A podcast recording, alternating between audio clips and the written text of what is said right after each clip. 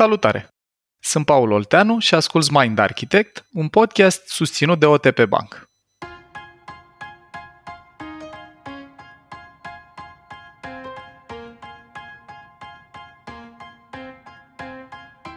De câte ori ai fost în situații în care să simți rușine? Poate a fost ceva ce ai făcut sau o întâmplare care te-a pus într-un context inconfortabil. Poate au fost situații în care ai simțit că nu ești suficient de bun, suficient de atrăgător, suficient de pregătit, suficient de competent sau poate pur și simplu suficient. Vorbim în acest episod cu Alexandra Erodolteanu despre una dintre cele mai rezistente emoții dificile și una dintre cele care se învață cel mai devreme, rușinea. Descoperim cum o învățăm și ce fel de mesaje primite de la cei din jur conturează felul în care ne uităm la rușine în viața adultă, dar și ce putem face dacă o trăim.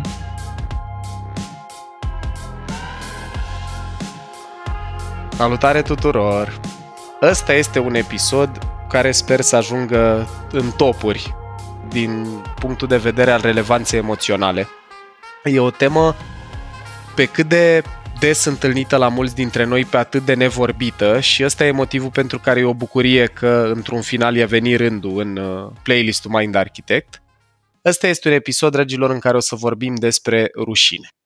Atât din perspectiva psihologică și acum se dezvoltă și formează, cât și care e amprenta ei la noi în creier, cum ajunge să se instaleze acolo, și o să vedeți niște momente, sau o să auziți mai bine zis, niște momente de vulnerabilitate din partea echipei în care o să vă povestim despre propriile noastre momente de rușine și cum le-am gestionat. Și, ca de fiecare dată când vorbim despre emoții și teme profunde și neadresate, îi zic salutare Alexandrei, te pup, bine ai venit!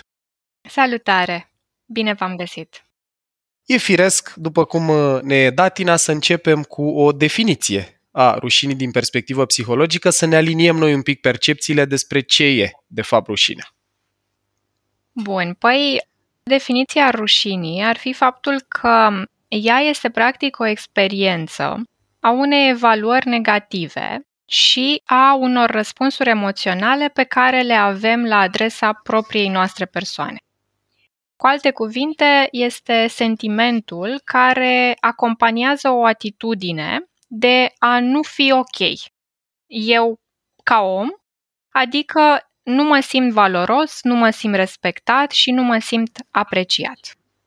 Bun. Cuvinte cheie, așa din ce am auzit eu, e că vorbim întotdeauna când trăim rușine de o formă de evaluare. Exact. În care ieșim pe minus, cumva. Exact, Indiferent. și este la adresa propriei persoane, propriului Bun. sine. Perfect. Dragilor, asta e o definiție a cum o trăim și cam care sunt elementele componente. Eu o să împărtășesc o discuție personală de ale mele și de ale Alexandrei și anume, într-o seară mi-aduc aminte că stăteam, nu mai știu, ori pe balcon, ori în alt loc unde vorbeam noi și Alexandra m-a întrebat dacă eu trăiesc rușine și a fost foarte interesant că preț de câteva zeci de secunde m-am tot gândit și mi-am dat seama că nu mi-e foarte clar dacă trăiesc rușine, că nu pot să spun, băi, da, uite, în situația cu tare mi-e rușine. Îmi veneau în minte momente sau situații, dar nu mi-era clar dacă e rușine sau vinovăție sau altceva. Și atunci, Alex, aș vrea pentru toți ascultătorii noștri să ne ajut să înțelegem cum ne prindem. Ce simțim sau cam care e relieful interior când și dacă trăim rușine.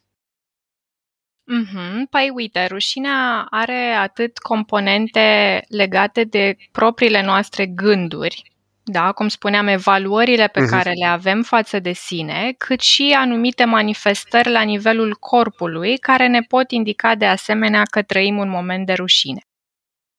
Și începând cu partea asta de gânduri, de evaluări, aici, practic, în momentul în care simt rușine, mă simt inadecvat, mă simt incompetent, mă simt uh, un om slab, mă simt defect, mă simt plictisitor sau pur și simplu nu mă simt suficient de bun. Și aceste experiențe pe care le trăiesc sunt un mix între gânduri și sentimente. Deci și în momentul în care apar aceste gânduri, imediat dă naștere la sentimentul de rușine și la manifestările corporale de care voi menționa imediat. Apoi, un alt set de gânduri ar putea fi faptul că mă uit la mine și mă văd ca fiind o persoană dezgustătoare, respingătoare, pentru ceilalți nedorită, poate chiar o povară, o bătaie de cap. Nu simt, spre exemplu, că am dreptul sau că merit să primesc lucruri bune, să mi se întâmple lucruri bune, nu simt că am dreptul să primesc respect din partea altor oameni sau să aparțin unor grupuri, nu simt să am succes, nu simt să am parte de dragoste, și practic simt multă rușine și vină când mi se întâmplă să am parte de experiențe bune sau când trăiesc un moment în care cineva mi oferă o apreciere, mi oferă un compliment, mi oferă uh-huh. un cadou. Și, practic, momentul în care apare sau în care mă simt mai expus, când intimitatea mea simt că este dureros încălcată, e atunci când sunt văzut de alți oameni. Deci, practic, condiția ca rușinea să apară este ca eu să am o audiență, da? să am persoane care să mă vadă în momentul respectiv și practic eu voi percepe ochii celuilalt ca niște reflectoare care vin așa spre mine și toate secretele mele pe care îmi doresc să nu le afle nimeni, secretele care vin din durerea asta că sunt profund defect, vor ieși practic la iveală și atunci trăiesc sentimentul acesta puternic de rușine și mă simt gol și vulnerabil în fața celorlalți.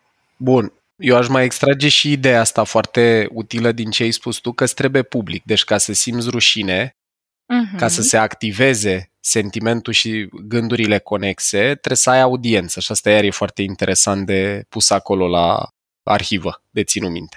Da, și se poate întâmpla și în izolare sau în intimitate în momentul în care îmi imaginez sau anticipez că voi scoate, să zic, la lumină anumite părți din mine pe care ceilalți le vor vedea, față de care eu simt acest puternic sentiment de rușine. Deci se poate întâmpla și când suntem doar noi cu noi, dar condiția cumva este ca ceea ce pentru mine e secret și îmi doresc să nu fie văzut, să ajungă practic expus în fața altora într-o formă sau alta. Paul, cred că ar fi interesant să ne spui ce se întâmplă în creier atunci când simțim rușinea. Mm, Dănuța o să răspund parte cu o ipoteză personală, parte cu ceva ce am citit în White Therapy Works a lui Luis Cozolino, pe care, dragilor, o găsiți în mindarchitect.ro, drept book espresso. Avem o înregistrare despre asta acolo ce e important de înțeles e că rușinea e un sentiment, e o schemă, practic, care se instalează în memoria noastră implicită. Vorbim de memoria inconștientă, activă din ultimul trimestru de sarcină, memoria elefantului. Schemă care se instalează foarte devreme. Și tocmai de asta, sentimentul de rușine are și o robustețe aparte în rândul sentimentelor de care e greu să scapi, pentru că mai ales ce o să ne descrie Alexandra mai târziu ca fiind rușine existențială sau core shame, rușine nucleu, e ceva ce se poate instala și din niște microinteracțiuni pe care o să încerc să vi le ilustrez. Cozolino în carte spune așa că dacă un copil, de exemplu, aleargă, avem o casă care are etaj sau iese din bloc și în timp ce copilul aleargă către trepte, părintele din propria frică să nu cadă pe scări, zice nu! În momentul respectiv, ce se întâmplă în creierul copilului crește foarte tare nivelul de activare nervoasă, trecem de activarea simpatică, care te duce la luptă sau fugă, și apare activarea parasimpatică de tip dorsal vagal, nervul vag, dimensiunea dorsală, care duce la îngheț. Deci e o hiperactivare parasimpatică, dacă vreți, pe filiera asta dorsală a nervului vag, care în ce se traduce mai concret, e într-un sentiment de paralizie corporală care, foarte important, dacă după ce părintele a zis nu, să duce și îl ia în brațe sau îl liniștește pe copil, îi scade nivelul de activare nervoasă și în momentul ăla experiența respectivă e metabolizată emoțional. Deci a fost ceva nasol, copilul nu are discernământ, la momentul ăla nu poate să înțeleagă că părintele îi protejează integritatea fizică sau sănătatea, scoțând sunetul ăla pe gură, tot ce poate să înregistreze e că figura de atașament, și despre atașament am vorbit noi mult și în podcast și în uh, Brain Food-uri în uh, ecosistemul premium, a avut o interacțiune foarte agresivă. Și Cozolino spune că chiar și din aceste microinteracțiuni lăsate nereparate, nepansate, ne, cum să zic eu, îmbălsămate după, se poate instala sentimentul de rușine. Mai dau niște exemple, tot care duc la întipărirea unor linii de cod în memoria asta implicită. Dacă, de pildă, în momentul în care eu sunt puiuț și fac la oliță, părinții mei au reacții din astea, Puu, ce urât miroase, sau lucruri de felul ăsta, din non-verbal, din mimică, copiii știu să orienteze după fețe și nu după obiecte din prima zi de viață. E cercetare care arată că din prima zi de viață noi suntem mai receptivi la expresii faciale decât la obiecte. Și atunci, chit că eu nu înțeleg ce înseamnă tu ce urât miroase, eu pot să înțeleg cumva că e ceva în neregulă aici din ton și din expresii faciale. Și asta iar scrie o linie de cod și vreau să înțelegem un aspect foarte, foarte important. Cu cât genul ăsta de interacțiuni în care mi s-a dat de înțeles că ori fac ceva greșit, ori e ceva în neregulă cu mine, au fost mai timpurii, cu atât liniile alea de cod sunt mai profunde și mai peste tot, mai pervasive în engleză, adică dacă ai avut parte de genul ăsta de experiențe foarte devreme sau abandon, țipai și nu venea nimeni, sentimentul de rușine instalat în, în memorie implicită în structurile astea subcorticale e mult mai de ansamblu, mai peste tot, decât dacă îți dai seama, nu știu, în liceu, că colegii fac mișto de tine dacă ai burtă sau dacă ai mustață și ți intră mustața în gură, cum aveam eu un coleg.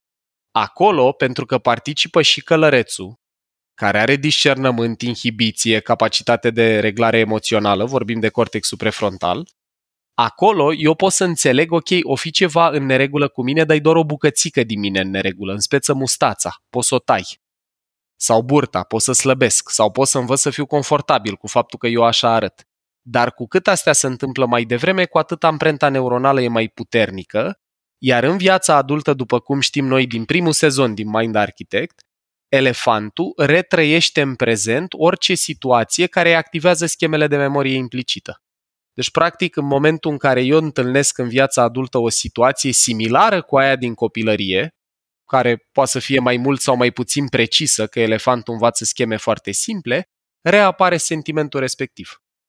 Cam așa ar arăta amprenta asta neuronală a rușinii.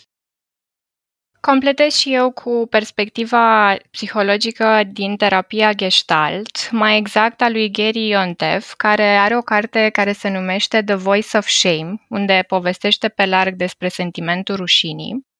Și el ce spune este că simțul nostru propriu al sinelui se dezvoltă inițial prin contactul pe care copilul îl are cu părintele sau cu ceilalți membri ai familiei.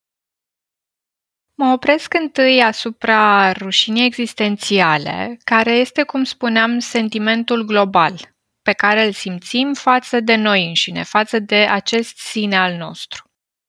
Și rușinea existențială apare ca urmare a unor interacțiuni pe care copilul le are cu sistemul lui familial, da? deci practic cu familia în care crește, în primul rând, dacă în aceste interacțiuni și experiențe timpurii copilul se simte respins, nedorit și abandonat. Contactul interpersonal între părinte și copil, fie el conștient sau nu, va modela răspunsuri din partea copilului și sentimentul pe care îl are față de propriul sine. Cu alte cuvinte, rușinea existențială este o experiență emoțională profundă în care mă simt rușinat cu cine sunt. În perioada copilăriei timpurii, noi nu avem capacitatea să înțelegem rațional, conștient, faptul că părinții din diferite motive nu pot să fie lângă noi și nu ne putem spune o poveste care să ne liniștească emoțional. Da, avem nevoie de părinții noștri pentru a face asta sau de figurile noastre principale de atașament. Dacă părinții își petrec cea mai mare parte din timp departe de copii în primii ani de viață, mai ales în primii doi, ei pot experimenta asta ca respingere sau abandon.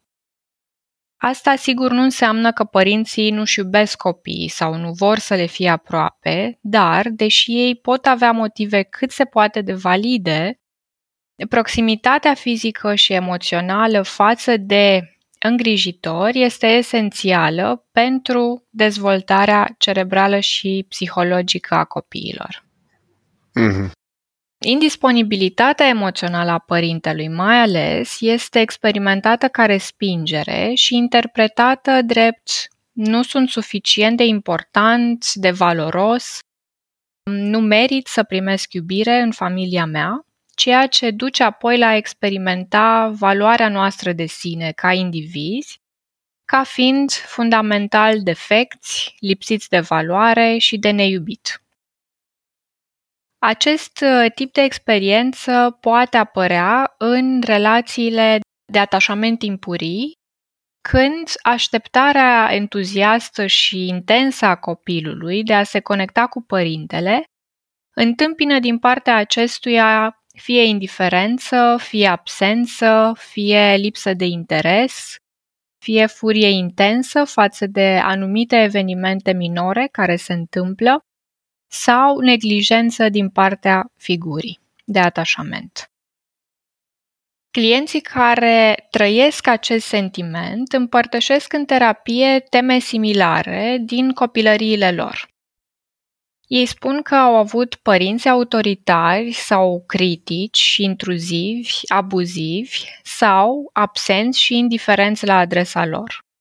Au trăit abuzuri, neglijență, abandon, au trăit cu un părinte care suferea de o dependență sau au avut cel puțin un părinte care s-a bazat pe ei pentru suport emoțional, inversând astfel rolurile părinte-copil. Absența unei creșteri în care să se simtă iubiți, respectați și acceptați este percepută de creierul în uh, dezvoltarea al copiilor drept absența propriei valori de sine. Dacă aș fi fost demn să primesc iubire, părinții mi-ar fi oferit ce aveam nevoie. Practic, putem spune că în uh, inima rușinii existențiale este o certitudine interioară că sunt o persoană defectă, certitudine combinată cu frica de a deveni cunoscut acest adevăr, da, acest adevăr cu ghilimelele de rigoare, dar e percepția mea față de mine, acest adevăr și altor oameni. Deci mă tem că și alți oameni ar putea să descopere lucrul ăsta despre mine. Apoi, avem uh, și rușinea situațională, în care vorbim de anumite aspecte din noi, care am înțeles că nu sunt acceptate și dezirabile pentru figurile de atașament. Ei practic ne informează prin interacțiunile verbale sau non-verbale pe care le au cu noi, care sunt așteptările pe care le au referitoare la cum își doresc ei să acționăm, să gândim, să simțim, să vorbim și așa mai departe. Și, practic, acest proces de modelare a sinelui poate să recunoască și să valorizeze unicitatea și individualitatea copilului sau se poate centra pe subiectivitatea părintelui și atunci copilul înțelege că anumite părți din el sunt respinse, sunt de nedorit, sunt inadecvate și începe să simtă rușine față de ele. Spre exemplu, situațiile în care îi spunem copilului ce urât ești când plângi sau de ce nu ești mai vorbăreț, stai mut acolo și nu ai nimic de zis. Sau ai luat nouă? Cum așa? Eu în fiecare an am avut 10 pe linie când eram la școală, vezi să nu mă faci de râs cu notele tale. Mai multe despre cum se dezvoltă sinele nostru și sentimentul de rușine vă recomand dacă doriți să citiți cartea Why Therapy Works, pe care a menționat și Paul, scrisă de Luis Cozolino, și la ea mai adaug și The Voice of Shame, scrisă de Gary Iontev, psihoterapeut gestalt renumit. Alexandra, îmi cer scuze că întrerup, sper că nu deranjez, dar o să vin și eu aici cu un exemplu apropo de acest Sigur. Uh, sentiment de rușine când care... Aici am văzut așa, să evit un pic un sentiment de... Uh, în ograda noastră, în, discuție, în discuția da. Noastră. Eu de când am fost mică, de când îmi aduc aminte, Am fost, să zic așa, dresată, cred că sună urât, dar așa am bine elefantul, să, elefantul. să spun așa, acum. Așa a fost. Așa, așa. Că nu e frumos să întrerupi pe cineva, e rușinos să intervii în discuții, să faci tot felul de chestii care ar putea să deranjeze pe cineva și vreau să vă spun că încă mai mm-hmm. am din când în când acel sentiment de rușine, chiar și când vreau să sun sau să apelez pe cineva, mă gândesc că poate are treabă, poate deranjez. Un mm-hmm. exemplu mai recent, acum chiar, cred că luna trecută, mi s-a întâmplat și în Mind Architect, când am început să intru și cu vocea din sezonul 4, hey. îmi era extraordinar de rușine să spun ceva sau să intervin. Și Paul, normal, împreună cu colegii mă încurajau să intervin și să întrerup mm-hmm. în flow-ul discuției. Iar eram super convinsă că e ceva în regulă cu mine, fiindcă efectiv nu eram capabilă să scot două vorbe, mi era super rușine. Și țin minte că acum o lună le-am și zis colegilor după o înregistrare că nu-mi dau seama când s-a produs schimbarea la mine, doar că realizez că nu mai simt acea rușine. Când și cum a dispărut. E super, Dănuța, că de exemplu ăsta, că ne, ne ilustrează ideea asta. Ne ilustrează și ideea că elefantul se recablează prin repetiție și asociere.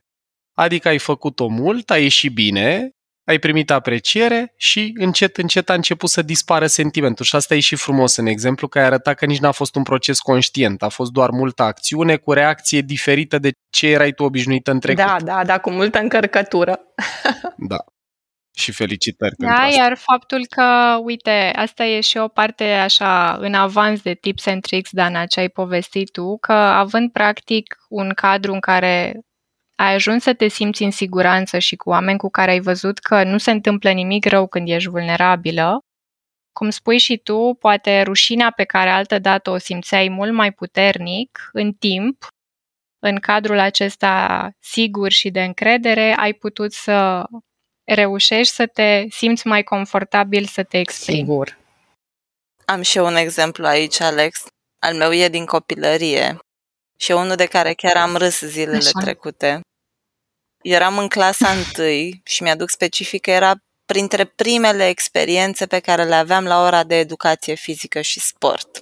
Ora de educație fizică și sport pentru mine a fost un, un chin, o bună bucată din viață, mai ales în școală și printre primele experiențe era o oră de educație fizică și sport în care trebuia să facem o rostogolire. Din aia în față, bagi capul la cutie și te, te rostogolește. Eu n-am fost niciodată cea mai, cum să zic, talentată cu, cu membrele.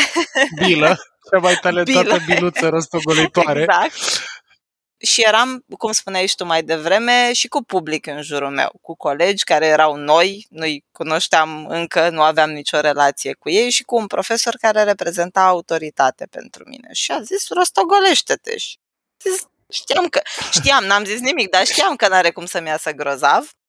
Și pentru că profesorul a zis că trebuie să mă rostogolesc și aveam tot publicul care aștepta mm. ca eu mm. să mă rostogolesc, am încercat. Ce a rezultat? Peer pressure. Da, exact. Ce a rezultat însă a fost că din frica de a băga capul la cutie ca să mă rostogolesc, să-mi desprind picioarele de pământ și așa mai departe, am încercat și m-am ridicat cumva un pic în frunte și după aia am căzut pe burtă. și, și toată lumea a râs de mine în hohote.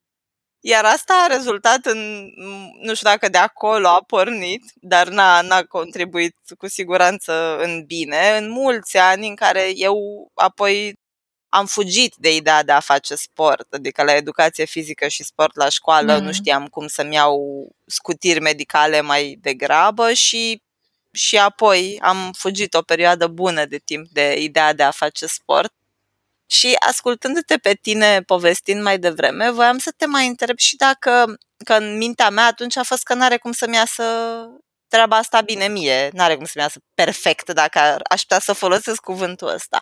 Și voiam să te mai întreb și dacă mai există mm-hmm. vreun soi de legătură între rușine și perfecționism sau dacă nu are cum, dacă n-are cum să-mi iasă super bine, sigur o dau în bară și după aia chiar o dau în bară și simt super multă rușine. Mhm. Asta e o observație foarte bună, Luci. Perfecționismul și rușinea, într-adevăr, sunt deseori companioni de drum.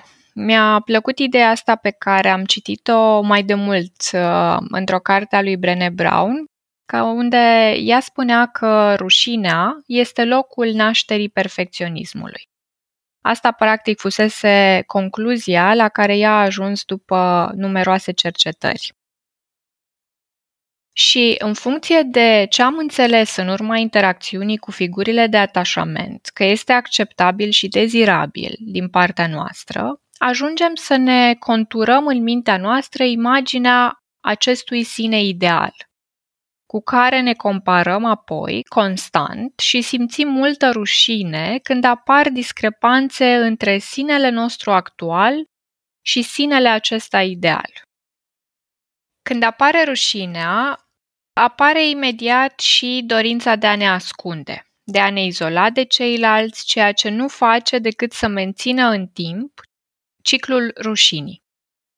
Fără expunere, nu putem avea experiențe diferite din care să primim feedback nou, care să ne ajute să ne uităm în timp cu alți ochi la noi și astfel să putem crește. Perfecționismul vine ca un scut de protecție care spune că dacă trăiesc perfect, arăt perfect, mă comport perfect, am rezultate perfecte, atunci voi evita să trăiesc durerea rușinii venită din învinovățirea și judecata altor oameni. Perfecționismul e așadar despre a câștiga aprobarea și acceptarea celorlalți. Dacă am fost lăudați doar când performam, am adoptat o credință periculoasă. Sunt ceea ce reușesc să fac și cât de bine reușesc să o fac. Să mă străduiesc practic într-un mod sănătos înseamnă să mă întreb cum pot eu să mă îmbunătățesc sau cum pot să îmbunătățesc lucrurile pe care le fac versus ce vor gândi ceilalți, ce vor spune ceilalți despre rezultatele mele care arată că străduința este mai degrabă pentru a îndeplini așteptările altor oameni. În cazul meu, de când mă știu, când trebuie să exprim ceva în fața unui public, fie în scris, fie verbal, simt prezența perfecționismului și atunci apare o voce care îmi spune, ai grijă să dai toate informațiile, să le exprimi impecabil, să nu cumva să greșești sau să fie incomplet. Și atunci apare sentimentul acesta de anxietate, de rușine și procesul de dinainte acestor momente este unul de pregătire riguroasă în cele mai mici detalii, ceea ce pune o presiune foarte mare pe umerii mei și mă împiedică să mă și bucur de proces, să mă și conectez cu entuziasmul de a povesti despre acele lucruri care îmi doresc să ajungă la ceilalți și să-i ajute. Recunosc că o perioadă de timp am evitat expunerea, însă am observat cum rușinea creștea în interior și atunci am decis să încerc experiențe noi inițial cu un grad mai mic de expunere, care pe parcurs a mai crescut și am început să mă apreciez pentru curajul, în primul rând, de a face acești pași, chiar dacă la final lucrurile nu ies perfect. Iar feedback-ul primit mă ajută să văd și să integrez și ce apreciază ceilalți oameni de la mine, care completează ceea ce am început să văd și să apreciez eu însă. Pentru mine asta se leagă un pic acum în minte, fac niște legături și uite, observ în mediul de la birou, da? Deci copiii care au crescut astfel ajung probabil pe tiparul ăsta de gândire perfecționist de la birou și ce observ eu? Elemente de genul mi-e rușine să cer. Mă duc să cer o mărire de salariu la sfârșit de an, tot anul am făcut lucrurile perfect, dar exact când mă pregăteam să mă duc să cer mărirea de salariu, ultimul task nu mi-a ieșit bine. Cu alte cuvinte, am făcut nouă chestii perfecte, dar al zecilea nu mi-a ieșit așa de bine, mi-e rușine să mă duc să cer mărirea asta de salariu. Mm. Are sens, se leagă perfecționismul ăsta că mi-ați plăcut când mai zis că merg mână în mână. Are foarte mult sens și vorbind cu clienți în terapie, pentru că perfecționismul e întâlnit la foarte, foarte mulți oameni și inclusiv uh, în cazul meu se aplică asta, e că atunci când fac o greșeală, anulează practic tot ce au făcut bine înainte. E ca și cum n-ar fi existat, pentru că asta au învățat că este validat și apreciat și de așteptat din partea lor și atunci ce îi ajută de multe ori este să vadă cumva diferența asta între strădania lor de a trăi cumva într-un mod sănătos de a se îmbunătăți, da? de a zice, ok, uite, poate sunt lucruri la mine pe care mi-aș dori să le văd diferite sau să le schimb într-o anumită măsură și să le fac mai bine, dar sunt și toate aceste alte lucruri pe care deja le apreciez la mine, care deja sunt bune și pe care le văd și astea să nu se excludă, adică să poată exista în același timp, versus ce se întâmplă când apare mecanismul acesta de supraviețuire al perfecționismului care anulează și singura întrebare care rămâne este ce vor gândi ceilalți despre mine. Eu după discuția asta, dacă ai făcut, Alex, legătura între perfecționism și rușine, nu mai am uh, îndoieli că e o emoție prezentă și la mine. Și uite, vreau să vă povestesc o chestie pe care n-am, nu cred că am povestit-o, sigur n-am povestit-o public, poate Alexandra să o mai știe din discuțiile noastre. Legat de lucruri mentale, competență, note, lucruri de felul ăsta, nu știu dacă am niște lucruri foarte puternice care să producă sentimentul de rușine, că e ceva în neregulă cu mine. Dar, de când eram uh, mic și nici nu știu exact cu care grup s-a produs asocierea asta, dar, legând-o de neuroștiință, eu am fost mai durdulache când eram mic, eram mai grăsuț. Și au fost câteva momente de la momentul când cred că mama m-a dus la control, la urolog sau nu știu unde m-a dus să vadă dacă sunt ok, proporționat, că eram cam gras și acolo eu nu prea am înțeles exact ce se întâmplă că eram foarte mic, dar am înțeles cumva că gras egal rău, egal ceva nu e bine la mine. 1. Și doi, eu cum am făcut uh, sport dintre a 5-a între a 12-a, în intervalul ăsta clasa 5-a, clasa 12-a, nu prea am avut probleme să zic că sunt nemulțumit de corpul meu, dar cumva, și nu, aici nu mi-e foarte clar când am învățat-o, dar pot să observ efectul în viața adultă, eu am învățat să am un sentiment de rușine și cum îl identific e că încerc să ascund partea asta din corpul meu mereu în jurul abdomenului. Este zona unde mie mi se pune grăsime prima dată, e de altfel singura zonă din corpul meu unde mi se pune grăsime instantaneu. Și sentimentul ăsta de inadecvare sau că e ceva în neregulă cu mine în zona respectivă merge până în punctul în care nu sunt confortabil să am tricouri mulate pe abdomen. Eu fi mai degrabă slab pentru oricine m-a văzut live și inclusiv a mers până în punctul în care nici în relația de cuplu, o perioadă lungă de timp, nu am fost confortabil ca Alexandra să pună mâna pe burta mea sau pe șolduri, pentru că contactul între cineva din exterior, audiența de care vorbea Alex, uh-huh. și partea asta a corpului meu pe care eu nu am învățat să o îndrăgesc într-un fel sau altul, atât vizita la doctor cu mama, cât și la partea asta cu copiii, cred, cred că când eram mai plinuți îmi ziceau grasule sau m-au tras de burtă sau nu mai am amintiri foarte clare că în momente de stres oricum uh, se inundă hipocampul în cortizol și nu mai încodează, dar e de departe lucru în relație cu care am simțit cel mai mult disconfort și strategia exact asta e, cumva, să încerc să o fac să arate bine. Mi-e foarte greu să fiu împăcat cu faptul că, ok, o să am niște țesut adipos pe acolo, niște grăsime sau aripioare, e o luptă permanentă pe care, mă rog, de bine de rău am reușit să o țin sub control în timp. Dar îmi dau seama din tot ce ați povestit și din exemple și din ce clarificări ne-ai mai adus tu, că, uite, că o simt și e o chestie prezentă cu mine de când eram copil, care în viața adultă a avut la mine mereu rezolvarea asta, să fac sport, să-mi lățesc umerii, pieptul ca să o ascund Sau, prietenii știu despre ce vorbesc, să mă îmbrac întotdeauna cu chestii largi în zona aia, mulate în partea superioară a corpului, largi în partea respectivă. Și acum răsuflu că n-am mai povestit asta live, deci Mulțumim, Paul, vreau pentru să iau pauză un pic. Vă dau microfonul, mulțumesc și eu. Și că tot ai vorbit de strategii din astea, putem trece la partea de tips and tricks, să ne împărtășiți un pic cum putem să gestionăm sentimentul ăsta de rușine.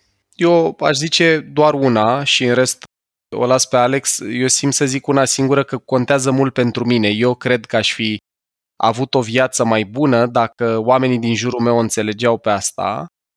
Și asta este ca dacă ești părinte sau dacă ai influența asupra cuiva, când face ceva ce te nemulțumește și simți nevoia să intervii, să facem distinția, dragilor, între comportament și persoană.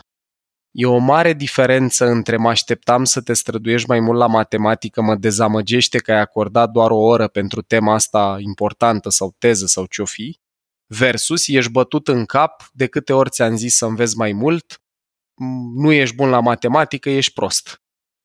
E o mare diferență între astea două și păstrați mereu în minte cu cât e copilul mai mic, cu atât e mai important ca după momente de tensiune să apară momente de reconectare emoțională.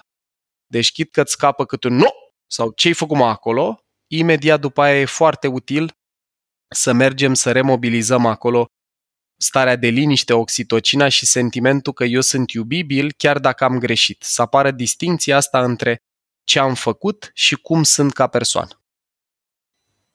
Bun, acum am ajuns și la partea asta de tips and tricks.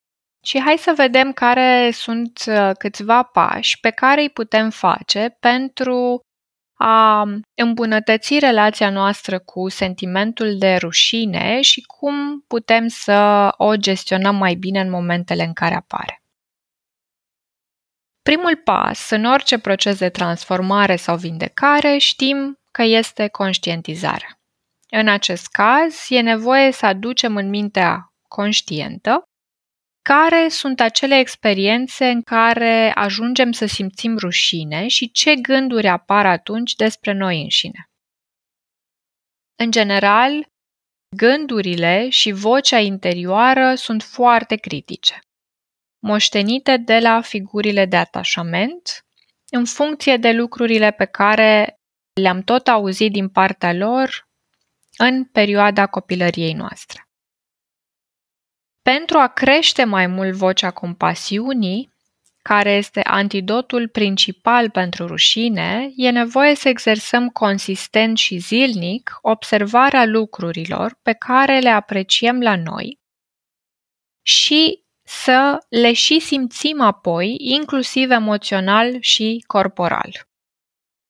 Ajută și mai mult dacă ne facem obiceiul de a le scrie într-un carnet, într-un jurnal la care putem să revenim oricând simțim nevoia. După conștientizare, când ne observăm cu mai multă ușurință, instrumentele de reglare a fricii și rușinii devin necesare pentru a ne regla emoțional atunci când apar aceste momente. Și amintesc aici de meditația Loving Kindness, care ne poate ajuta să cultivăm mai multă acceptare și compasiune față de noi și diferite tehnici de respirație, ambele având efecte benefice asupra capacității noastre de a fi mai conștienți, mai ancorați în momentul prezent și mai în contact cu ceea ce simțim emoțional și corporal. Și așa ajung la al treilea punct, acela de a lucra cu corpul. Da? Și aici amintesc meditații de tip body scan, yoga, dans, pentru că multe din manifestările rușinii se resimt la nivelul corpului prin încordări, prin tensiuni, prin um, disconfort intens, atunci avem nevoie să localizăm această emoție în corp, să o simțim și apoi să o lăsăm să treacă, eliberând-o și lăsând astfel loc pentru mai multă acceptare față de cine sunt astăzi. Și nu în ultimul rând, procesele de terapie ne pot ajuta să începem acest drum de vindecare, care este unul de durată, dacă luăm în considerare că rușinea apare într-o perioadă când suntem foarte micuși și vulnerabili și ceea ce trăim se imprimă mult mai puternic în memoria noastră conștientă, cum spunea și Paul. Relația terapeutică ne oferă spațiul în care, simțindu-ne în siguranță, putem să aducem la lumină și părțile din noi pe care le vedem ca fiind rușinoase și pe care le-am ținut ascunse, ele crescând astfel și autoalimentându-se în izolare. Și în felul acesta avem ocazia unei experiențe de acceptare din partea terapeutului, fără judecată și fără respingere, care să ne aducă o asociere pozitivă, pe care poate nu am trăit-o niciodată până la acel moment. Iar de acolo, construind în procesul de terapie prin diferite metode specifice de intervenție un suport intern care să ne ofere mai multă acceptare și compasiune față de cine suntem, putem să mergem către experiențe noi, care să ne ofere răspunsuri pozitive și treptat sentimentul de rușine să scadă în intensitate.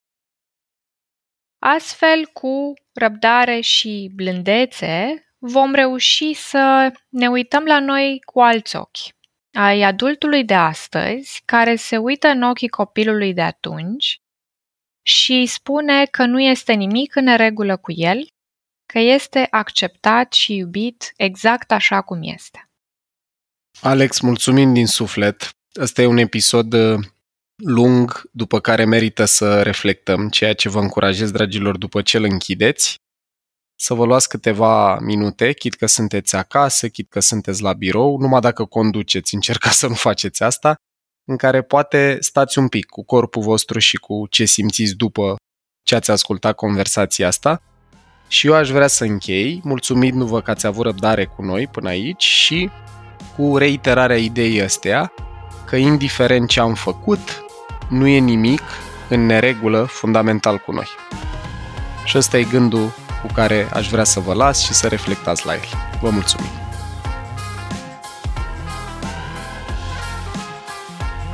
Ai ascultat un episod din podcastul Mind Architect al lui Paul Olteanu și al invitaților săi, Dorin, Dana și Luciana.